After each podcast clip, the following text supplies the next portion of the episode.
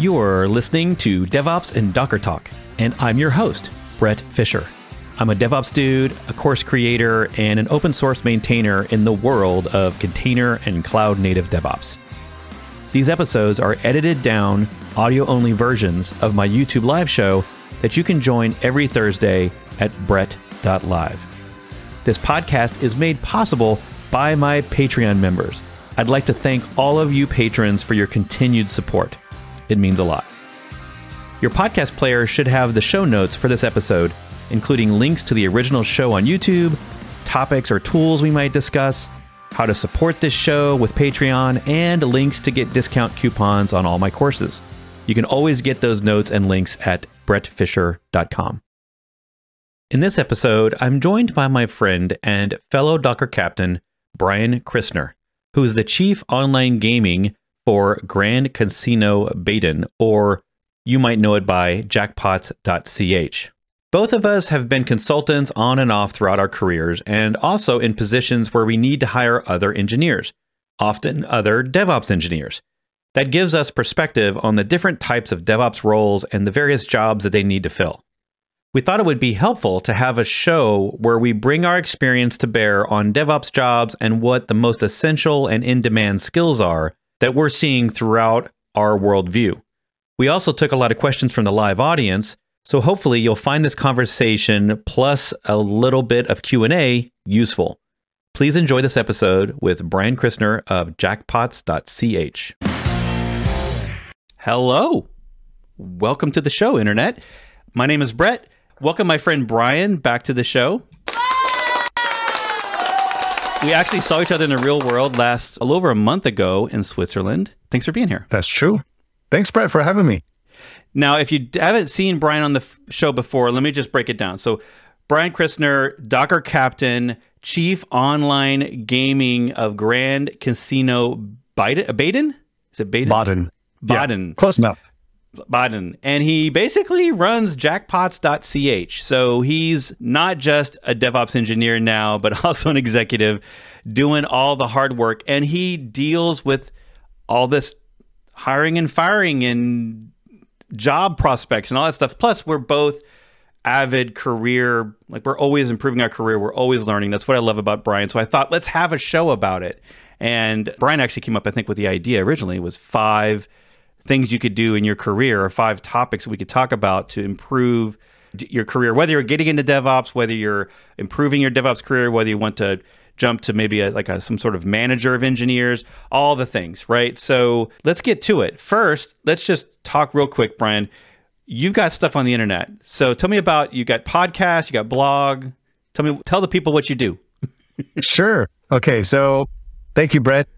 Yeah, I'm Brian Christner, and I have my blog out there, brianchristner.io, and it's my rants about Docker and just different technologies that I'm working on at the time or interests that I'm having currently. Also, I have the byte.io, and it's my online training platform. It has a Traefik course and a VS Code course out there. And of course, everybody that's watching this episode also gets a discount to this course. Traefik 50 is the discount code. And I'm also doing an accelerator or essentially advising as well or coaching for startups. And I'm looking to assist startups that are trying to get started building their product. And I'm really involved in this whole process, trying to kind of set the guardrails and help you choose technologies and really design your product from the ground up. And I'm really interesting. It's really a lot of fun. I've worked on some NFT projects as well as some SEO and some marketing type projects as well. It's been a lot of fun and I want to continue doing it. And I just really enjoy helping people. So that's part of my passion is just helping the community continue learning and continue evolving. That's really uh, where I'm at. And yeah, of course, I'm also, my full-time job is I'm chief online gaming for Jackpots. So I am responsible for the day to day of jackpots.ch, our online casino, where we run a very large Kubernetes cluster. Ooh, that could be a topic. I didn't think about that one. Yeah, so that's I was going to bring up actually the jackpots. I mean, we could talk. We could have a whole show about technology and you know regulated industries and all that stuff. You and I actually hung out and we talked about a lot of these topics in Lucerne. It was a great evening there, hanging out, and and then your razor broke. So you know, shortly after we yes. look now we look like brothers. We got the same similar glasses. But yeah, so basically they use Kubernetes. You have DevOps teams or DevOps individuals that help you all run a lot of this stuff. And we're not just that this topic isn't to get focused on the technology necessarily, but more about the human side of this. So we always get the questions around to certify or not certify. I'd love to get Brian's take on that in a minute. We we often talk about like we get common questions on how do I get into it? Do I need to know programming? Like there's all sorts of those topics. And otherwise, we're going to continue with the five. So first off, let's just get that question out of the way because someone's going to ask it. Uh, as someone who hires, what do you see certifications as? Essential, optional? You know, it depends on the job, I would say. I mean, obviously, if you're hiring them to be a specific role, it'd be good if they had the certification for that specific topic. But I mean, if they're a generalist, I mean, we would definitely hire somebody that doesn't have certifications and enable them to get certifications after the fact. But it's always good to see that you're either using the technology yourself, you're playing around with the free tiers, or you're actually currently engaged in learning the topic. That's always great to see on a resume or a CV because we want to see that you're a self starter, you want to learn, and you're kind of communicating that. And I'm always, what's something that's very interesting for me is I always ask, what's your pet project? What are you actually working on right now? And I want to see like your GitHub, what kind of personal stuff are you building? Not on your CV. I want to see like what drives you? What's your passion? And sometimes it could be totally just random building a, something from like music collection or whatever. And that's yeah. really where you get really interesting feedback from like candidates. It's like, what are they building currently? Their stack. If you can build your current stack, Bret, what would it be?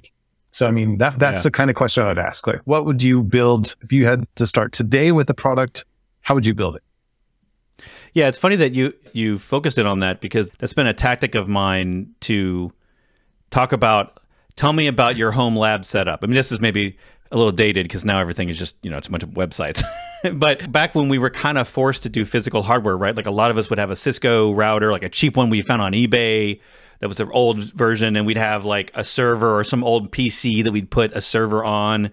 And we had to build home labs because we didn't have all these great services. We didn't have the cloud 15 years ago. So often I would ask that question way back then was something like, tell me about your home lab. And usually people's the right candidates, my favorite candidates are the ones that light up, right? Like when you talk about exactly. how do you learn, what are you learning right now? Show me what you're building, like all those questions. That hopefully that engages someone's passion and you can sort of see them light up and see what if their answer is I don't really do anything. I wait for an employer to send me to a conference exactly. so I can learn. I've heard that answer. right. I've heard that answer, and that person doesn't typically make it to the next part of the, the next interview because they, it, exactly. It's like, yeah. what's your passion? What lights this person up? That's what interests me because then it shows they're interested to learn or they want to build something or you kind of go with their passion and understand what they're uh, trying to build because sometimes you get ideas from what they're building because they're using something completely different from your stack and you get an idea. Wow, that's great. It's thinking outside the box, building something totally different. And that's really important for me. Yeah, that's like a, a, key attribute, I think, of engineers and anyone in software teams nowadays. I think I often talk about that.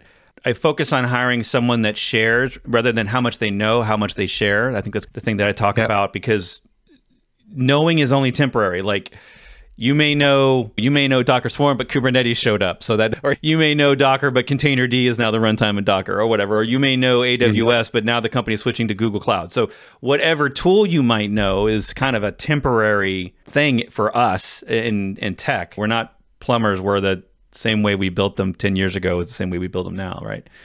You're absolutely right. I mean, 10, 15 years ago, we were like, guaranteed this technology will be here the next five years, right? And now it's like you have to be adaptable and agile and be able to move with the trends and go, okay, that's where the technology is going. I need to learn this coming up next, right? Whatever it is, the new cloud native stack or whatever it is, we need to be really keep our eyes open and see what's out there to make our jobs easier, reduce costs, reduce time to market, you know, all these things to remain competitive. Because yeah. as a human species, we're trying to always evolve and try to be better. And how do we do that? Sometimes with tools, sometimes with new technologies. Yeah. The first on your list, by the way, is not anything like this. So we're, I had a feeling we were going to make a list out of five and turn it into 20. But the first on your list that you sent me, which this is a pretty good list, is talking about clouds. And when mm-hmm. you interview candidates or when you're thinking about candidates, What are you like? What are you expecting around clouds? Obviously, we all use different clouds. Some are hybrid, and I'm obviously there are a few that are not yet cloud yet. But I'm just going to say, for the sake of argument, that all of us, all these jobs require some sort of cloud experience. So, how do you approach that? Yeah, I mean, you should pick one of the top three, big three clouds, right? I mean, there's hundreds of cloud options out there, obviously, but if you understand the principles of Amazon or Google, or Microsoft, a lot of the same concepts are used at different clouds. So once you understand how the infrastructure, all the plumbing works and, you know, how to deploy, you start building on top of it and start understanding serverless. Serverless kind of works the same to different clouds and their database as a service. And how do you start gluing all these things together? Now, obviously they get very opinionated per cloud. And that's why you really needed to make the choice. And I would say like Amazon, they have amazing documentation. They're super developer friendly and it's easy to get started playing with free tiers and things like that. Google's another great example. I mean, it's a bit more challenging to get started with Google because I mean, you're really on your own. There's like less information out there compared to Amazon, but it's still a great cloud. There's lots of information, a lot of tools. And that's the thing. I really encourage people to like pick a cloud, pick a cloud and just become end to end very robust with this technology and then pick a second cloud and go, okay, I want to go to DigitalOcean or Microsoft or Alibaba. I don't know which cloud, I'll, Ali Cloud, and then try to see how you can work with the two clouds. Because I mean, most organizations say it, Bret, are using multiple clouds. And I'm sure in the future, it'll continue this way as more and more clouds keep popping up or SaaS platforms running on whatever. And you just have to have, you have to know the concept and how to glue these clouds together, make hybrid clouds. And then maybe sometime in the future where it's like seamless. You can move your container between the clouds without doing much, but we're not there yet, right? Yeah. It's getting better, but I mean, if you talk to any management, they're always like, oh, I want the hybrid cloud. I want to shift my workload from one cloud to the other and reduce costs. I mean, that sounds great and all, but realistically, how many people are actually doing that? So yeah. that's where everybody wants to go. We're just not there yet. Yeah.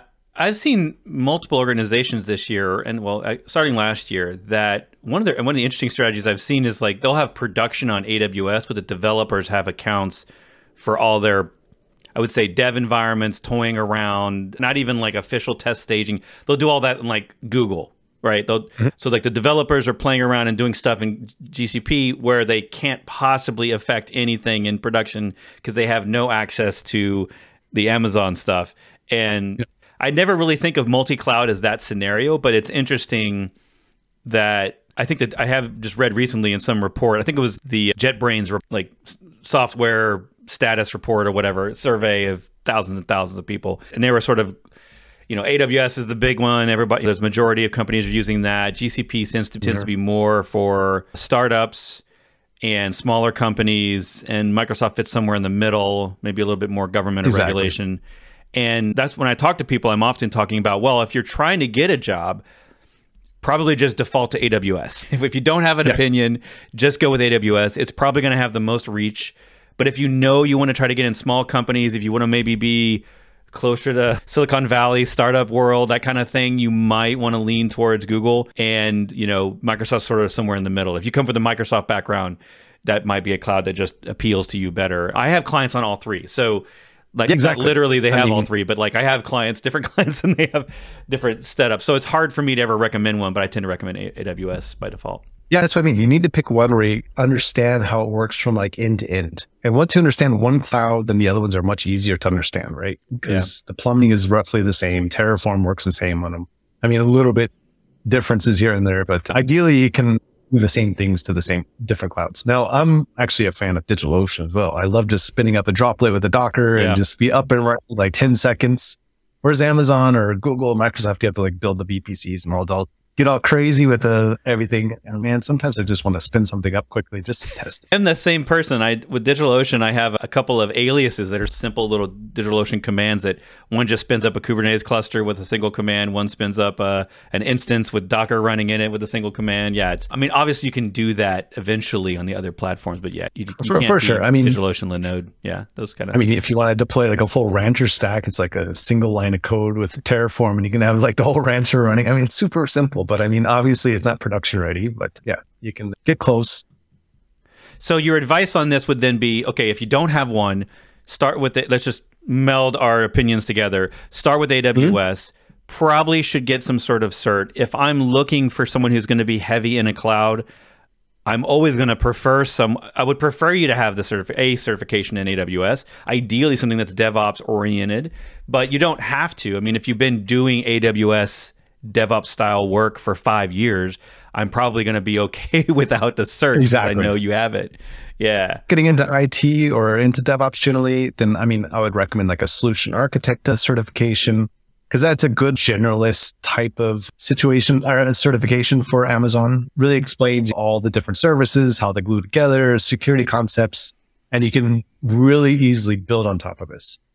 Yeah. I do tend to find it's interesting about DevOps roles, which this is a little bit of a tangent, but those of us that have been doing things around this word DevOps for a decade now or more, like it's tough to nail down what the job is and what it isn't and what job role. So often people will come and say like, do I need this for DevOps and do I need that and whatnot? And so we're going to be listing five things here. Obviously, cloud is it's a it's kind of assumed. I think everyone assumes if you're saying you're in the DevOps world that you know some cloud good enough that you could spin up Kubernetes apps. You could spin up some instances yep. and connect them to a database. You could put in a load balancer and create fault tolerance and lock down the security and do backups and things like that, right?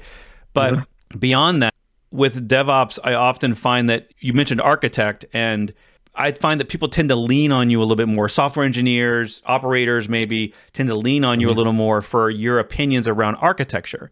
So I'm glad you mentioned the architecture part because a lot of times there will be like a senior engineer in a team, a pure software engineer, and they're architecting the app. So they're thinking about the different parts, pieces, and parts of the app, but they may not be such an expert on a cloud or SaaS services or PaaS services or whatever that uh-huh. they can architect that in a sort of modern cloud native way. And those of us that are plugged into the cloud native ecosystem tend to have a pretty good awareness of all that. So I I don't know if this is true for you. Do you see that where you're definitely a part of the architecture architecture conversation? Yeah, I mean, it, architect's kind of a strange word because obviously you can be a solution architect, but you don't know anything about the application. It's right. really like uh, a, two different camps there. And I think we need to bring this back together. So somebody has a single hat and says, okay, this is how we build the architecture from the infrastructure back up. And that's DevOps, right? So that's how yeah. we yeah. glue the two worlds together. And the best phrase for DevOps is really enablers. You're enabling the organization, you're enabling developers to build your app and build the infrastructure correct. And that's really the end goal for de- DevOps is be an enabler for the organization. Yeah, I, I often talk to people about my role in DevOps is to be replaceable.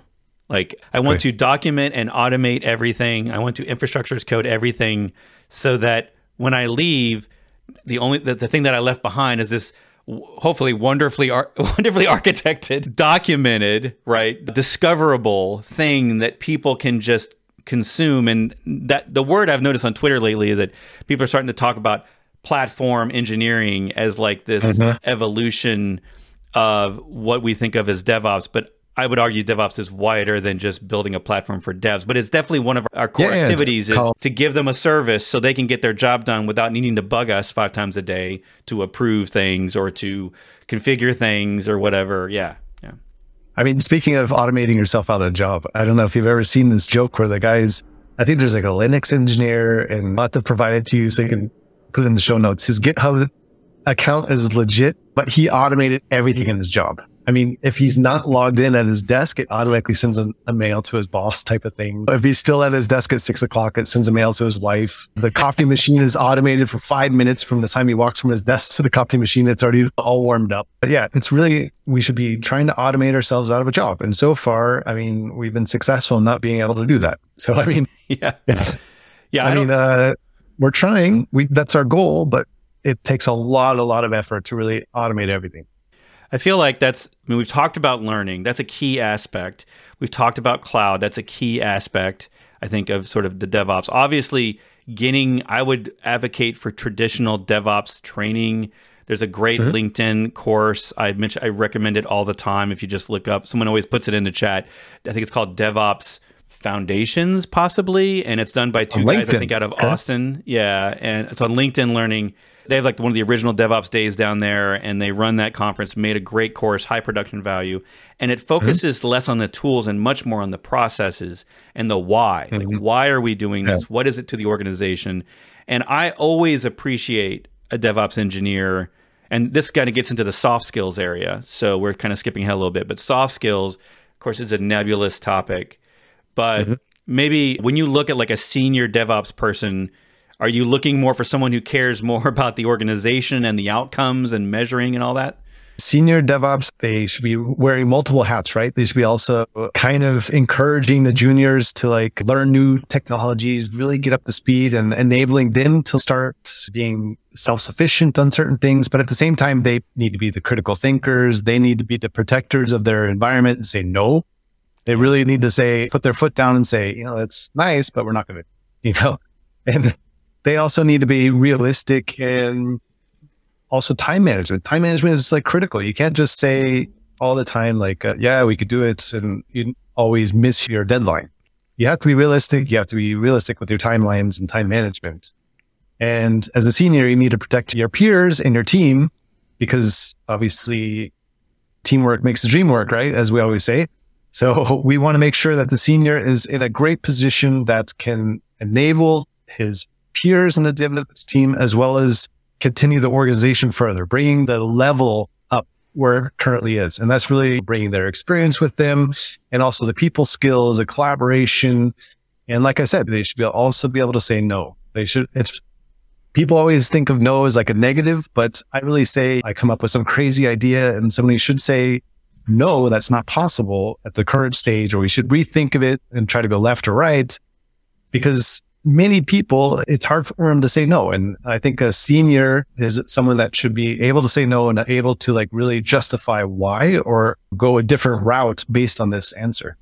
And they should also be a problem solver, a listener. A listener is very important because obviously if you're talking all the time, you can't listen. So you really need to listen to the developers and the infrastructure team and understand requirements and then translate them into actually into DevOps, into your actual role. And that's really important because a lot of people can really do well in writing code, but they can't translate from the requirement to the code. And that's something that the senior helps the team achieve.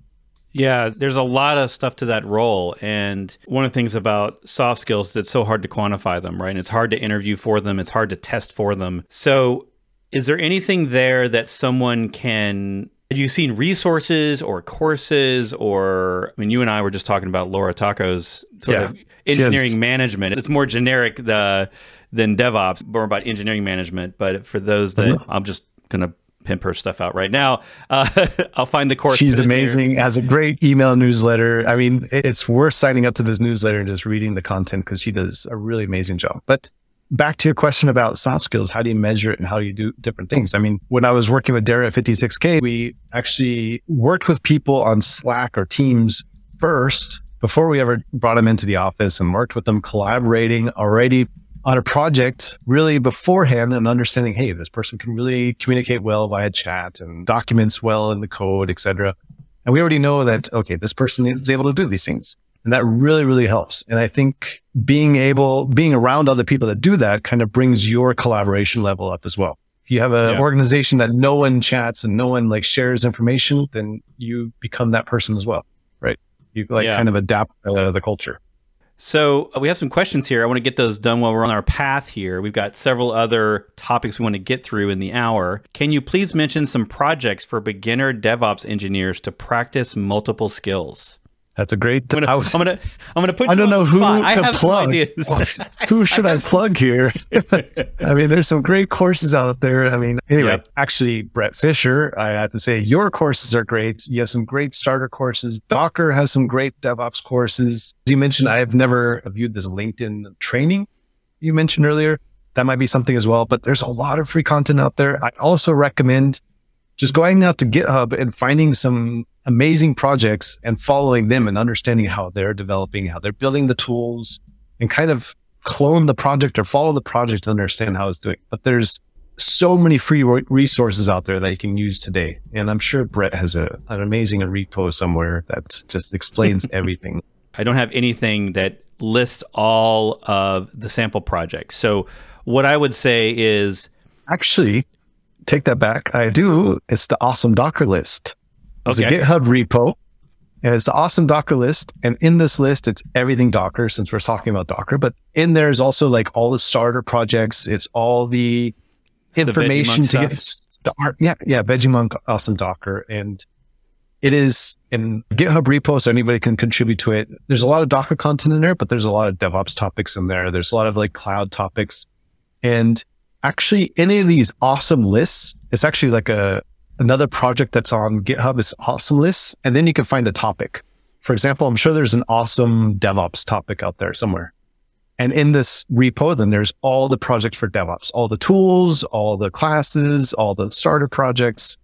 And that's where I really go. Cause I mean, it's something that's kind of vetted. Everybody kind of like checks the links and they always pull, do a pull request if they see something broken or it's like a paid for service. They had like little dollar sign next to the project that people know that it's open source or it's paid for. And I really recommend these because if you find something, put it out there. If not, just utilize it, star it, share it. And I'm also a maintainer of Awesome Docker, so I have to plug that as well.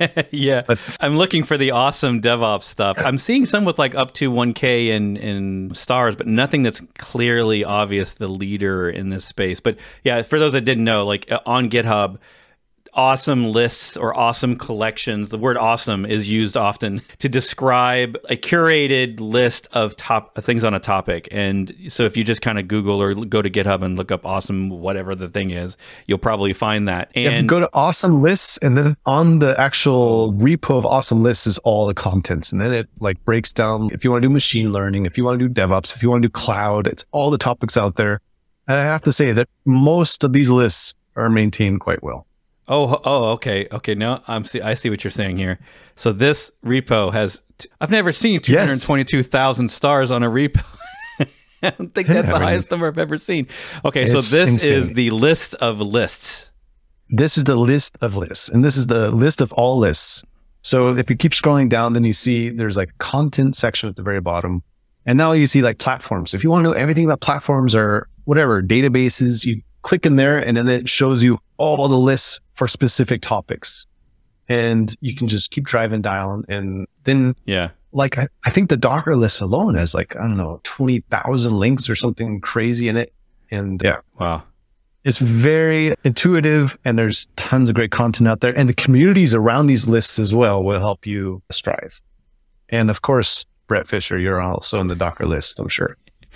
Hopefully, I'm somewhere in there. I actually don't know. I'm thinking, geez, I'm not really great at marketing, so I probably didn't put myself on the list. The realm of DevOps is so vast and wide, it's hard to narrow down a particular project or a particular set of skills that you must have. That's what we're trying to do here. But the reality is that the word DevOps in a title or in a job, sometimes it don't doesn't even have the word DevOps in it, but it's a software job that definitely has aspects of DevOps in it. In fact, modern organizations like to that that don't just have a DevOps team, but DevOps is a lot of us like to think of as a job role for lots of different mm-hmm. people that are in lots of different areas. But when you look at this sort of DevOps title, like someone has that in their title, there tends to be some of these common aspects. And I would say that those usually start with the software engineers commit into mm-hmm. a Git repo or a software repo. They someone committed software it starts there and then it ends with things are deployed to production and they're working. yep. wow, that's a big. Uh, it's a big area. So spectrum, I would say. it's it, it, yeah. It has to do with building your software, testing your software, linting, automate, tons of automation. So learning yep. automation tools is key. That's been my big thing this year is teaching people, talking about GitHub Actions, teaching people because I believe that platform. I actually saw a statistic that they're now like they're number two behind Jenkins in terms of a, the survey. I think it was the JetBrains mm-hmm. survey, and that was 2021. They don't have the 2022 out yet. So last year, Jenkins was still the. I'm just going to call them automation platforms. they are technically sometimes called CI platforms or CI/CD platforms, but I'm just going to label them all as automation. Jenkins. Well, they've grown so far beyond that, right? I yeah. mean, they started that way. And now you can do like security, you can integrate yeah. to your Kubernetes cluster, you can do all these crazy yeah. things. I mean, they have their yeah, own container registries now. I mean, there's whatever. a lot of it. Yeah, there's multiple facets to them all, and they all have edge cases or rough areas and things that are smoother in one but not in another. So I definitely advocate learning one of those tools. It's not on your list. Mm-hmm. Well, actually, no, we did. It is on your list. CI/CD and automation. So CI/CD. good job. We skipped over observability. we skipped so over. You have to observe observability. Yeah. So we'll get to observability, but last. I think that's probably the hardest to talk about and define, just because it I, I, don't know. I feel like it's the one that we're the least good at in general as an industry. That's true, but I mean that, that's why I put it third in the list. So it's soft skills, cloud, and observability. And the reason I put it mm. third, and also oh, the ranked. Can, you have these ranked? Are these like? I have it ranked in my head, and there's okay. a whole reason that I have it ranked as I do. And observability is we need to understand why. And I'm a huge observability freak. I love data. I love analytics. I love just predictive analytics. I mean, anything with data, I'm just really interested. And observability it's all about measure, change, measure, right? It's super important that we have a baseline first. We make the change, we measure it. That's why we say measure, change, measure. And that's why I put observability first before CI/CD because we want to know what's running first. We want to see if we're actually improving our infrastructure, our DevOps pipeline, our automation. I mean, if we just start deploying code and saying, "Ah, oh, yeah, it's great. We're really doing well." I mean, what's telling you you're doing well? Do you have any like statistics or KPI that's telling you actually you're faster? Or actually is your DevOps pipeline slower than you were before your manual way? So that's why I always throw observability in there because it's all about having a clear view what's going on, some sort of dashboard that really tells you, okay, this is how much performance I have and th- these are my KPIs. And everybody thinks dashboards. I want to so I want to show you like the my CPU is running at 80%. I have zero interest that your CPU is running at 80%. I want to know like the server room's on fire. I want to know there's an issue somewhere. I want to know these type of things. If your CPU is at 80%, don't show that, show that to me really. And, and that's why observability, it ties into CI/CD because you want to know, are you being efficient? Are you making improvements that you can actually measure? That's really important, right? because by feel, it always feels fast. But if you don't have any data behind it and you don't know how fast you're actually moving. And that's why I really advocate for observability as something everyone should learn because you should be incorporating this anyway into your DevOps pipelines because you should know what your application is doing, your infrastructure, and just generally, I mean, observability is not just DevOps or cloud. It's everything. You can measure, I mean, the temperature in your house if you want to, yeah. but yeah, yeah. It's, you can take it how far you want to go. I mean, I used to observe my mountain bike crashes and skills, that type of thing. But that's why I want to get into this topic because I really am passionate about that. People should learn what's actually running, make a baseline, make a change, measure again. And that's why I ranked observability before CI/CD. Nice. I know it's my rant for today. I'm getting off my soapbox. well, no, that's good because I think I mean, to me, that's kind of one of the things that distinguishes the difference between a junior DevOps skill set and a senior DevOps skill set is like a junior, I'm usually looking for someone to understand basic automation, some of the core tools, and be able to solve problems. But mm-hmm. To understand the entire architecture of the system and to look at that holistically and then create, like you're talking about, monitoring dashboards, Kibana dashboards, whatever you're using that that help my team raise the visibility and help the team make decisions and understand are things better, are things worse, are things fine, instead of spending all their time confused, like you say, staring at CPU stats and confused by why things aren't working.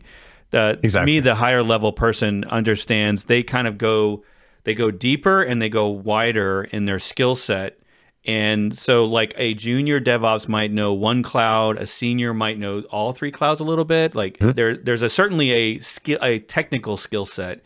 But I typically am looking to my seniors as advising on where we should take this platform next, so that we're basically reducing toil. Right, that's a big thing exactly. in DevOps is to reduce the manual work and toil, and then enabling others, like doing everything, finding where the pain points are for the other teams, caring about them enough that you want to fix their pain points by automating it through various DevOps tools or whatever. Yeah. And that's also like a I guess, uh, got you by observability. I see a lot of people. I actually walked into like a lot of server rooms or different op centers, and you see just a wall of dashboards, and you're like, you know, the server's on fire, right? There's no dashboard up there that shows right. that the server is actually burning in the back room. And that's the thing is like people get overwhelmed or get a bit carried away with dashboard creating because it's cool, it's fun. You get a bunch of colors and moving graphs. Yeah. Everybody likes it.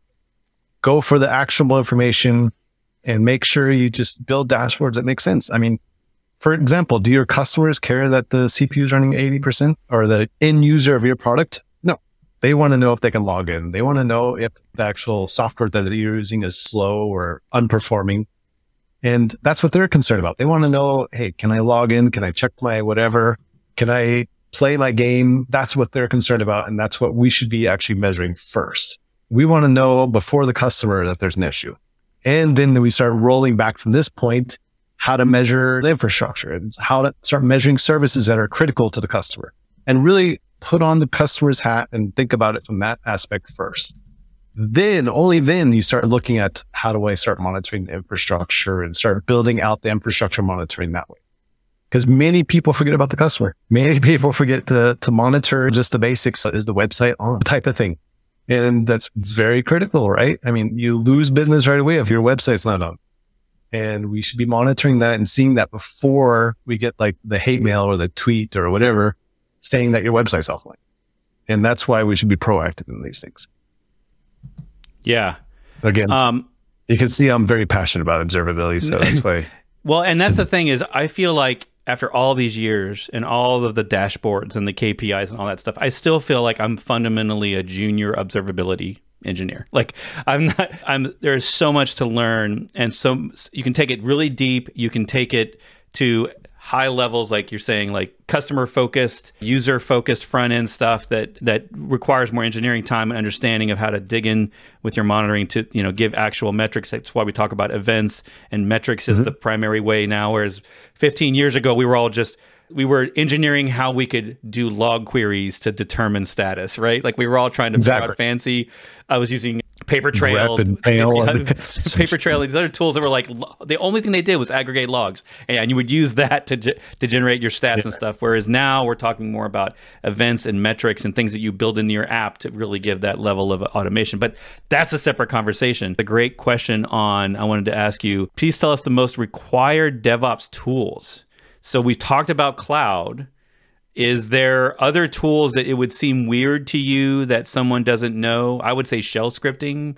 If they don't know anything about shell scripting, I would think that's a little. That's yeah, I mean, shell basic. scripting and the a CI/CD tool kind of goes together because you have to understand yeah. how to automate CI/CD. So I would say really shell scripting is very important, and then obviously some sort of GitHub or GitLab. One of these yeah. two big giants you need to understand because that is an all encompassing tool. It helps you store your repository, deploy your code, check security, automate a bunch of things, checks a bunch of boxes, right? Might not yeah. do all of them good, but it covers a huge spectrum. And many people don't realize GitHub or GitLab, they think, hey, it's just a code repository. Actually, it's a lot, lot more, right? It covers, it has a container registry, it has security, it has all these linting, it has so much built in just by default. And people just need to uncover it. Yeah, I, I, worked with a team last year that was had dozens and dozens of GitHub repos for years, but were ignoring the security tab. They were using separate tools like WhiteSource and other paid tools, but they weren't even using the tools built in to GitHub, and they didn't even know that it really, if it, it did exist, they didn't realize that it was already doing its thing and complaining, and they were ignoring it. You and I both shared this this desire to always simplify, reduce complexity. And we do that a lot of times by using existing tools, using the mm-hmm instead of finding another tool that might provide 10 or 20% more benefits, just use the tool you have, keep it the tool count low. In fact, one of my rules for teams tends to be we can never add a tool, we can only replace a tool. It has to replace at least one tool to be implemented or it has to have some serious financial advantages for the company. Like it has to really be justified. Exactly. Um, and that comes back to observability. Yeah. But I mean, you saw my tweet the other day, less is more. I mean, and that's the thing. GitHub or GitLab may not do everything perfect, but it's one tool, right? It does a lot and it will remove a lot of complexity. You imagine if you have a Git repository, then you have some other program doing running runners, then you have another program doing security, another, you have like 10 different applications just to run your app. And all the context switching and all the maintenance just on this massive behemoth just to keep all this going is massive. But then if you take GitHub, for example, you're like, everything's there, right? Everything's yeah. included. I just can kind of like live with this thing that doesn't work exactly like I like, but it actually does 90% the way I want it. It's really reducing the number of tools. I've written about right. this many times, like reduce your tool set, minimize, keep it minimal, and just decide you have to marry a tool eventually, but pick a tool that covers a lot of the, checks a lot of the boxes, right? Right. So, so for the answer, we're talking about a cloud. Like, let's just say the basics for a junior DevOps. You pick a cloud. I need. I want to know that you know how to deploy, monitor, and backup database. Deploy, monitor, and backup a server. Maybe a few other essential services. You know, what is S3? What is the difference between their Kubernetes offering and their Fargate or whatever their other offerings for Kubernetes? Basically, all I want to know how you deploy containers, how you manage static assets. There's a thing in technology if you're not familiar with that term like uh, object storage basically for that. How do you deal with monitoring and backups? What are the basics of security? What are the basics of networking on that platform? And then we expect you to know an automation tool.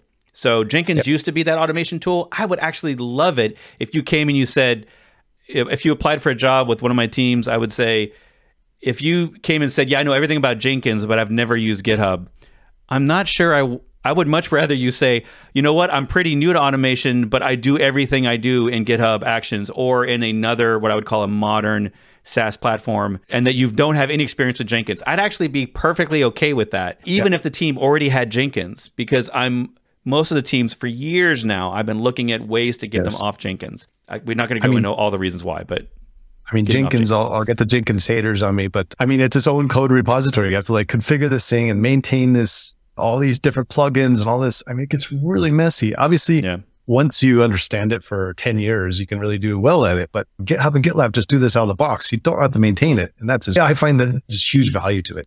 Right. So, I mean, back to this question, like picking a tool, I guess if we look at the whole stack, if I was going to go. We didn't mention Docker, okay. by the way. Like, is it essential tool? There. yeah, yeah, yeah, of course. I would say, you know, pick a cloud, whatever cloud you want, deploy Docker, Docker Swarm, Kubernetes, whatever you want, your orchestrator of choice, and then pick up a pipeline product. So GitLab, GitHub, and then pick a container project and figure out how to deploy it, make a commit and auto deploy it to your project and just continue on improving this process over and over and over and see how you can actually do this. And once you understand this whole process, then you're like, wow, the, the light bulb goes off and you're like, now I see the potential. I see how exactly DevOps should be run because then you see it like actually in action when you make a commit, it does the builds, it does all the checks, the testing, deploys it to your server automatically. You're like, oh my God, I didn't yeah. realize this was uh, what DevOps is. And once you like unlock this feature, you'll learn so much more about yourself, about the technology, and you'll just keep improving your skill set. And I just encourage everybody getting started with DevOps generally. I mean, do it yourself. I mean, set up your own Kubernetes cluster or Docker cluster Docker Swarm, whatever your orchestrator is, and start deploying just a hello world container to this project just to get it up and running and automate the whole process, then improve it and change the container, get a bit more complex, add a couple containers and add a, start stringing more things to it, add a database and just increase in complexity until you really understand how it all works.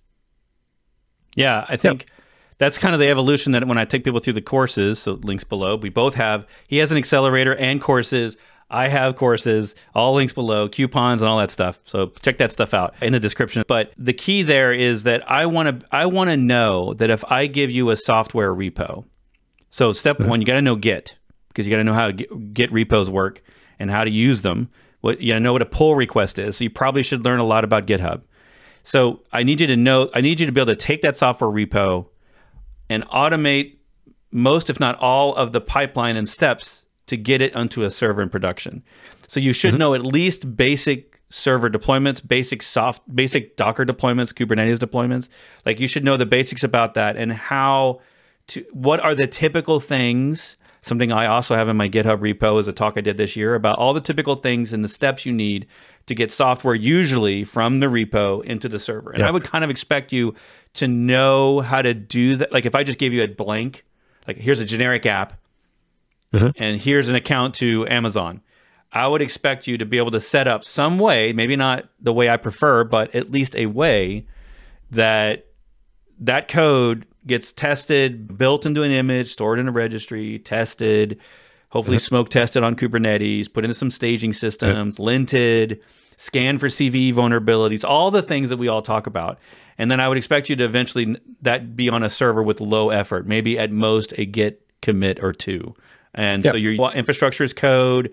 You know a little bit of basics of shell scripting. You maybe aren't writing shell scripts from scratch, but you at least understand basic shell commands and how to pipe things and so there's a lot to that i mean that's a that sounds really- that's already a huge like prerequisite right yeah. and i think you've probably hit this challenge as well with your course i mean i wrote the course my course on Traefik, just assuming making the horrible assumption that people like already understood docker and command line tools and i said eh, you know just start up a docker container and deploy Traefik.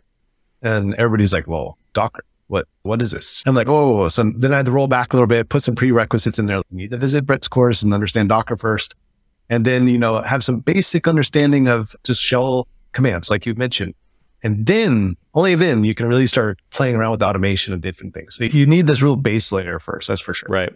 Right. I always talk about getting it, go get a network plus secure a certificate, go get a network a network plus, a security plus, a Linux plus, or a Linux Foundation certificate on a lot of these things.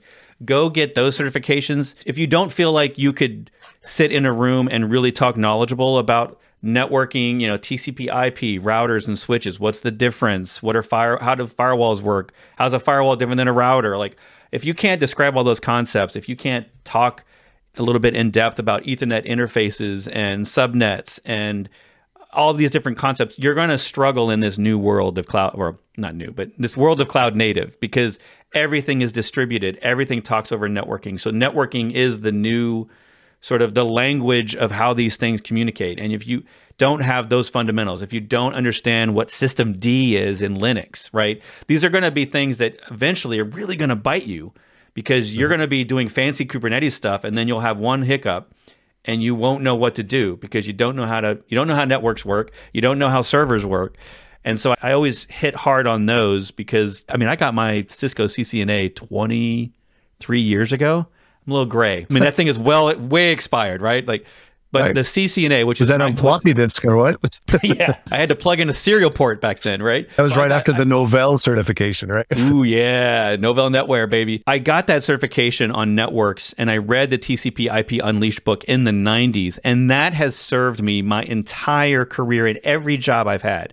Like, I don't care if it's data center ops, if it was client system support. I used to run help desk. You know, I mean, all these jobs, networking, networking, and then understanding the OS. I don't mean you don't have to be someone that knows how to build your own custom kernel. Like those days no. are maybe a little bit past. You can be a hobbyist and learn that stuff, but I don't expect my DevOps engineers or any of my software engineers to know how that works because we don't do that in the cloud anymore. Like we have distributions. The same way we all don't necessarily build custom Kubernetes solutions with bespoke features. Like we all just use a cloud's version or Rancher or Tanzu or yeah.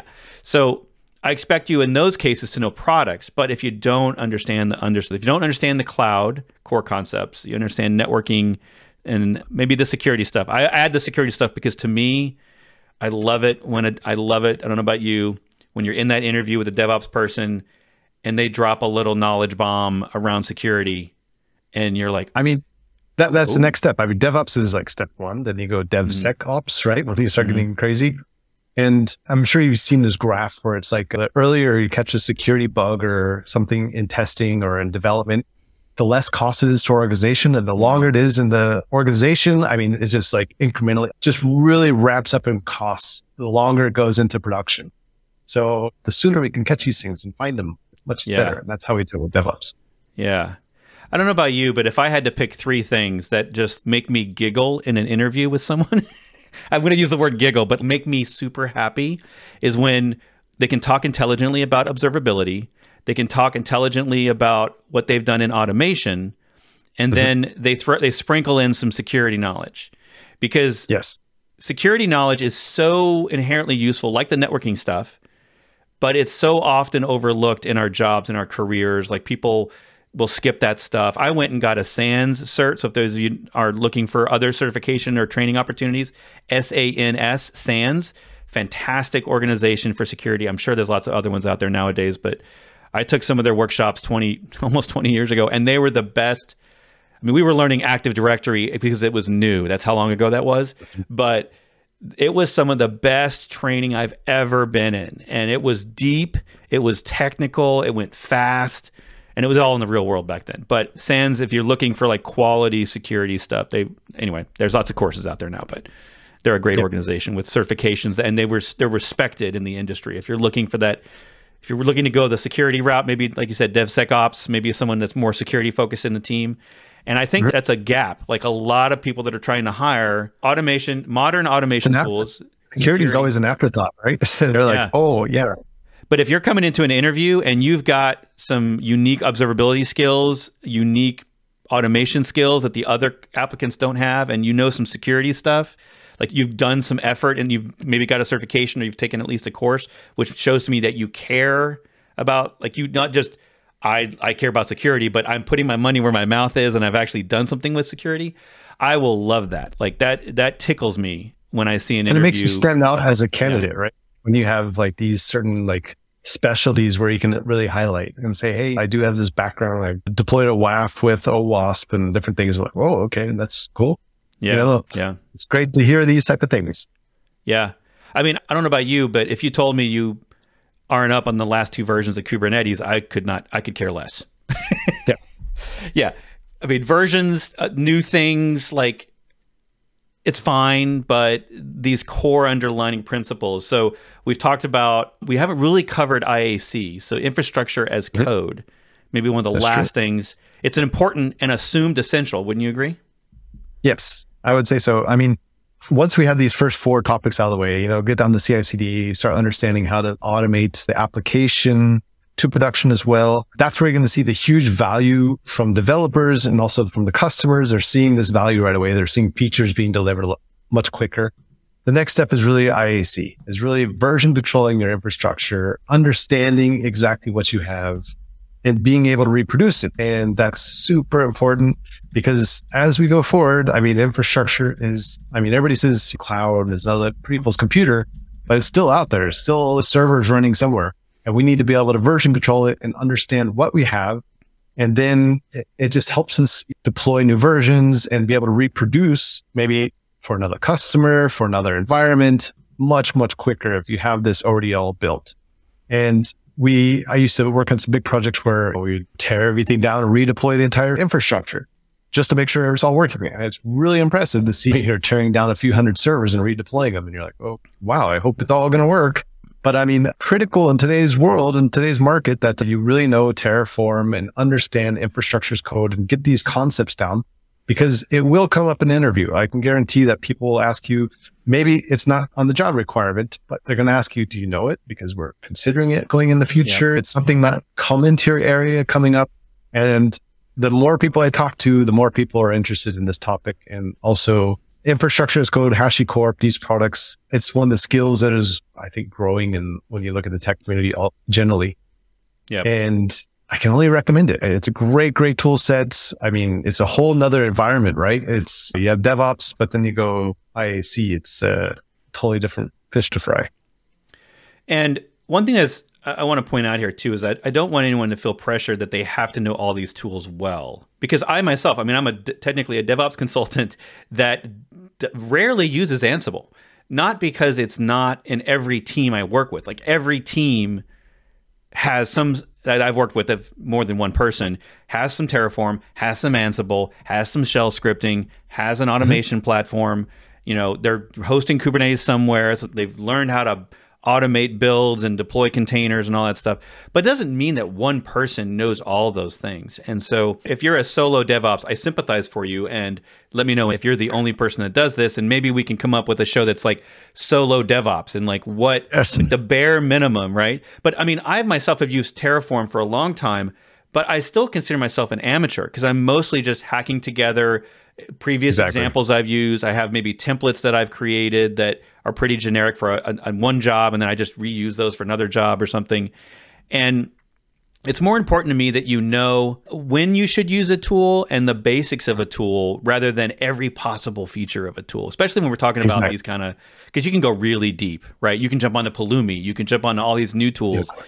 But if you know some basic Terraform, if you know how to deploy servers or a Kubernetes cluster with Terraform, and you know how to get software on a server with Ansible and update that software, and you understand the principles of why these tools are necessary, that's what's mm-hmm. really important to me is that you know why right? The, the why and being able to ch- challenge the whys, right? Do we really need to implement infrastructure and code in our current uh, configuration or our current infrastructure? Yes or no? These are really important questions. And yeah, the other question I'll throw out there just for DevOps crowd is really a lot of people choose either to be a generalist, know all these topics that we discussed today, or really say, Hey, I know, you know, all these topics, but I'm really good in Terraform, for example. And I really specialize in Terraform, but I can also do CI CD, I can do all these other things as well. So yeah, it's really great to have a great perspective, but you should also make a decision. Do I want to be a generalist and just know a little bit of everything? Or do I want to deep dive and go right into like CI CD or Terraform or something like one of these topics? And yeah. that's something only you will be able to decide for yourself. I mean, there are values in your organization. There's certain skills required in your area, probably or remotely that are more sought after than others. And that's the thing. You need to find out what you also are interested in. What's your passion? You like infrastructure? Do you like applications more? Do you like these type of things? Do you like security? And really kind of follow this and enable yourself to learn more about this topic. And that's, I think Bret can also say this as well as I found my early passion around containers. When I first found containers, I just lost my mind and went deep dive into containers and I just containerized everything right? And it was really a passion of mine and it really became contagious in the organization because I was telling everybody about containers. And if you can find topic, whatever it is, and if you can become passionate about it and you can like sell the organization on whatever tool or topic, then you found your passion, right? And it's really that way. And that's what I found with Docker is I, I, found that very early on. I was trying to convince my wife to use Docker, even though I mean, she's never even seen a Linux terminal before. So I was selling to everybody I could. And I think that's the way you find your passion. Yeah. You, I mean, we, joke about in DevOps that a lot of times our motivation is that we're lazy. because automation is one way to reduce the repetitive tasks. And if you get tired of doing repetitive tasks, or making things i like to look at it nowadays because people say i'm good at automation because i'm lazy.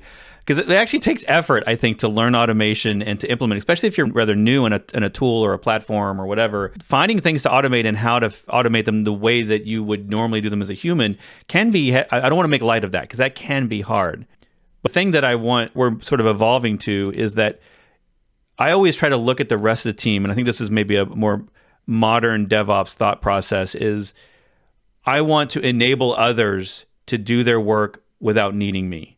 And we mentioned that mm-hmm. earlier. So when you automate and when you think about what things should I work on, what you know, okay, now I got the servers up. I have I now have code going to production relatively simple with the, the least amount of human involvement as possible. What's next? Well, I tend to look at the teams and I actually will have meetings where I'll say, okay, everyone, what do you hate about your job in every week? Like what do you what are your tasking that you just can't stand? And a lot of times yep. you'll find that it's the data like the stuff that they have to do all the time. Normal events like we we ship code. It's a normal thing and it takes a lot of effort to do. Why do we you know that's why a lot of us are focused on that pipeline is to simplify yep. that so that changing code that goes to production is not a monumental task. If you haven't done that yet focus on that. It's probably the biggest bang for your buck in terms of getting your time back benefiting your teams. Sorry, that was a little bit of a tangent. We have a similar question I want to give you. I want to ask the same question again. What level of expertise should DevOps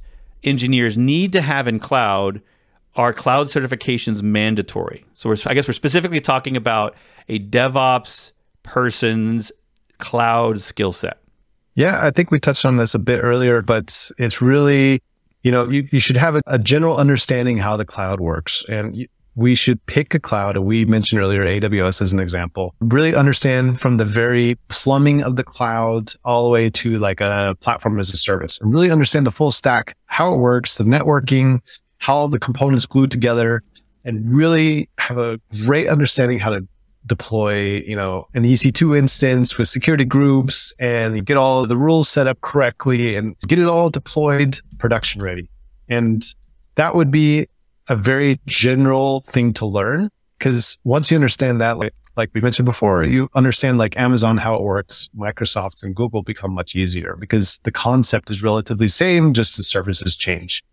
And yeah, focus on a cloud, get to know it very well, become intimate with this cloud and deploy, go through all the free tiers, deploy the free tier, play around with it, understand it, break it, understand how to read the logs, all these different things, and then move on to the next service and figure that out. And like we said earlier, really practice deploying EC2 instance, couple of containers, automate the process, and then continue adding complexity to it and maybe break it, unplug something and see if you can figure yeah. out how to get it back together via the logs. These type of things yeah. is always quite interesting. And there's always, always more content to learn. Never done learning cloud because you see Amazon yeah. delivers like thousand new services a year or something like yeah. this. Yeah. Yeah. Yeah. I was, I was just going to talk about that because one of the things that we all have to realize in our careers is that we can't learn it all. A developer can't know every language as well as the other languages because a lot of times it's not just about learning the language, it's about learning the ecosystem. So, uh, you know,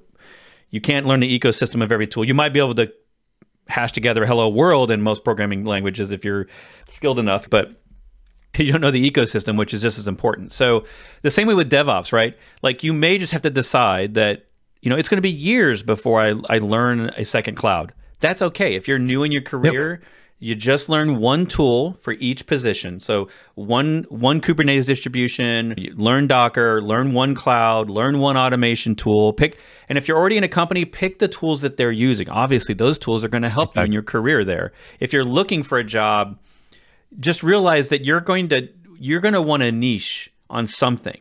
So mm-hmm. in every team, again, unless you're solo DevOps, in every team, you're going to have that person that's like the AWS person that knows all the stuff. And I was actually going to mention our friend, we both have this friend, Nigel Poulton. You probably heard of him. He tweeted this recently, and it's brilliant. It's perfect for this question because he wrote the book on Kubernetes, right? He yeah. wrote how to be up and running Kubernetes.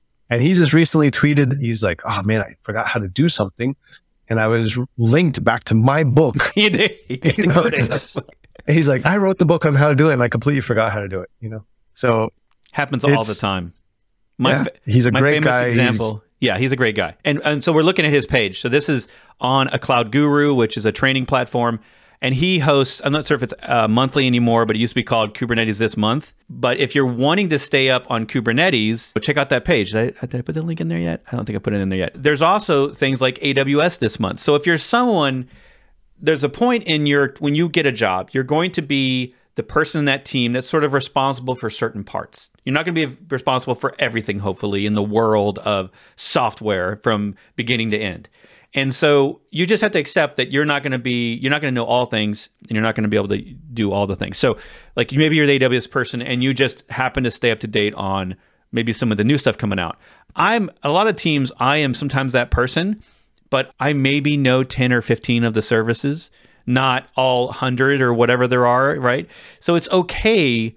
It's just more important that you know how to find out, right? That you are familiar enough that you know where to go and find the news, find the blog, do the research so that when an opportunity is like, hey, can we do this on AWS? You can be the person in the team that everyone comes to. To be that person, to be the resource, that's a valuable thing you want to be. So maybe you decide you're going to be the Docker person. So you're going to really learn Docker and you're maybe going to pick like two or three pillars. So maybe you pick I'm I'm not even going to be a cloud super guru. I'm just going to pick Docker. Maybe I'll learn Terraform really good and then maybe I'll learn GitHub Actions or something. And I'll have two or three pillars of these are my core skills. Anyway, that's a way to maybe not feel so pressured that you have to know hundreds or dozens of tools all at once because un- we all understand there's a limit to how many things we can all know at the same time. So the and, one and other thing, get discouraged. Yeah, I mean, every journey starts with the first step. You have to take the initial step and start learning. It's it's a marathon, not a sprint. I'll throw all the crazy puns out there, but it's not going to happen overnight. It's going to take time to learn it, digest it, really get to know it. And I can only encourage you to continue learning because that's the yeah. best way you'll you evolve your skills, your career, everything. You just have to continue, continue, continue learning. Yeah. So I guess the short answer to Si's question is: Are certifications mandatory? No, but they always help. Like yes, I I was very certification heavy in the first half of my career. I think once I got over thirty, I kind of just flaked out and stopped certifying because one, no one was asking me anymore for the certifications uh, once you get enough experience. And two, I I felt like the way that I learn a tool isn't by taking a certification. Maybe some people, maybe that's you. Maybe you love to read books, watch videos, and then take a cert. For me, the only time I'm willing to learn a tool is when I have to use it. So I don't mm-hmm. make up reasons to use a tool. I find a reason to use the tool. A lot of people ask about these starter projects. My my attitude is always, run your own blog. Like there's tons of ways right now to run a blog, but force yourself to run something that you care about. Maybe it's a blog, maybe it's a Bitcoin miner, maybe it's a Minecraft server, maybe whatever it is, right? Maybe it's a family photo album. That used to be a big thing, right? Back 20 years ago, we would make photo album storage websites with like SmugMug or yeah. whatever these things are. The SmugMug. Um, oh my gosh. So yeah, so we would host it. So force yourself to learn these tools to host something of your own on the internet even if, if it's a sample app, fine. But I find that it's if it's something you care about, you're going to get more into the tools. You're going to be more excited about using the tools. So I don't know. That's just me. I'm very, really bad at learning a tool for the sake of just learning a tool, right? Like I've never learned, I've not learned Pulumi yet because I haven't had a strong need for it. And I don't have time. Mostly, it's most, I don't have time. But but Terraform does what I need it to do. So I keep using Terraform and there and there's someone else on my team will probably pick that up and pick up you know and learn that because they're excited about that tool. Maybe they don't know Terraform and they just want to learn a new hot thing. A Cloud Guru, if you want to go Amazon route, a Cloud Guru's course on just AWS certification. Even if you're not going for the certification, the course is really great. I must admit because the it's probably for all a Cloud Guru courses. I don't know, but definitely for Amazon it makes you walk through the course using actually Amazon. So it says use the free tier, deploy the thing, whatever it is. And you're actually always using Amazon as a tool. Cause I've used other courses and there's like a simulator and it's never the real product.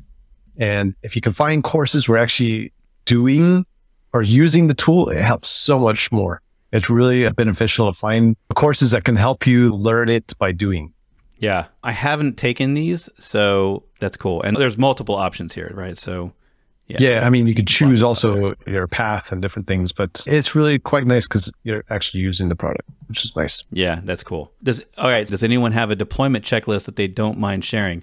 I'm not sure what that deployment checklist would be, but if you're thinking about what steps do I need between my software and the server, I might have something that might help you. All we, when we did the Docker all hands this year, selfish plug on this little thing. I have a repo that what I did was I focused on sh- giving you the sort of essential steps for taking your software, building the images, testing it, various forms of testing, scanning it for vulnerabilities, storing it in a registry, and then I kind of leave out the CD part, the deployment to Kubernetes, because it was a more Docker focused talk. But that's something that you might look at if you're someone who's brand new to trying to figure out and automate your pipelines for, for stuff. There's another question in here. This is actually a pretty good one. We all start with a simple and reliable CI CD but it becomes complex and not so reliable because of different additions. Any suggestion on how to keep it simple, even in large production environments? It comes back to observability. I mean, you really need to really, you know, measure, change, measure. And sometimes you'll make a change to your pipeline and it makes it more complex, slower, or whatever.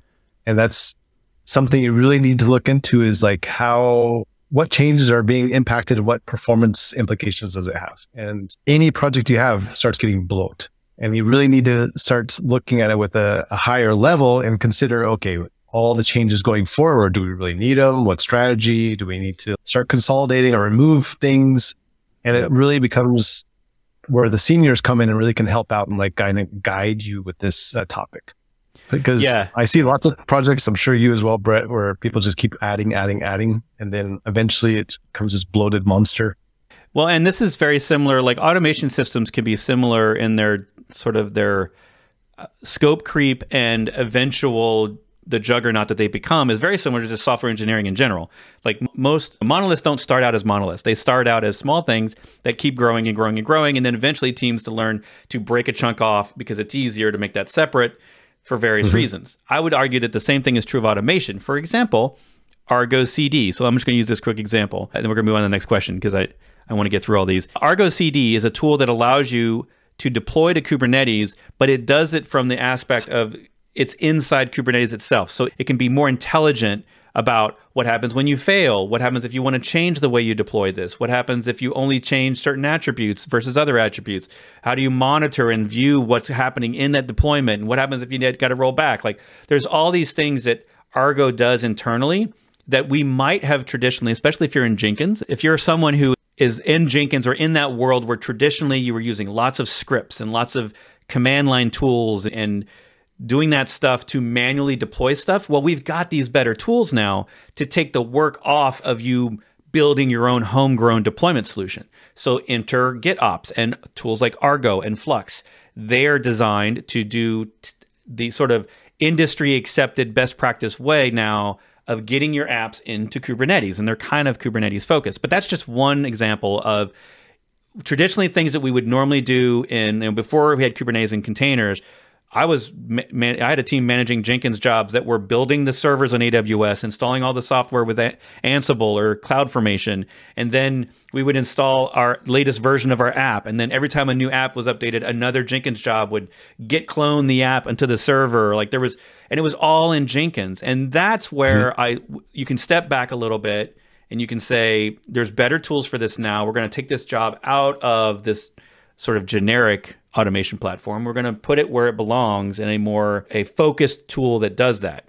We also used to have huge scripts that Docker files replaced. So just by the act of using Docker, you're simplifying yep. a lot of your CI automation because it's all just in the Docker file instead of all these manual things you have to do. I used to again that same team, we had a ton of scripts just to deploy on CentOS, the app, and then that was for on-prem and then when it was the app was run in the cloud it was run you know we had different set of scripts that would run on ubuntu or something else right like we and it was very os specific mm-hmm. well that's what the docker file does for us is it really simplifies that so i would say i would if it was me and you hired me to come in i'd look at your platform of automation and i'd try to find niche tools to take a chunk out and say you don't need to do that in ci anymore like you, you know that can be moved somewhere else in an easier tool maybe so anyway i don't know if that's a helpful tip or yeah. not but. i mean going back to that again, I mean, I'm calling out my great friend Marcel, and uh, he, we were working together once, and he wrote like I don't know, a couple pages worth of code,